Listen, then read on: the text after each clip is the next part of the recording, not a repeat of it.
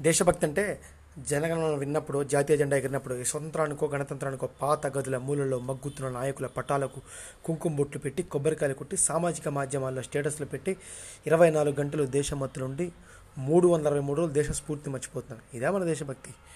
స్వాతంత్రం అంటే అదొక పండగ పుట్టినరోజు కాదురా.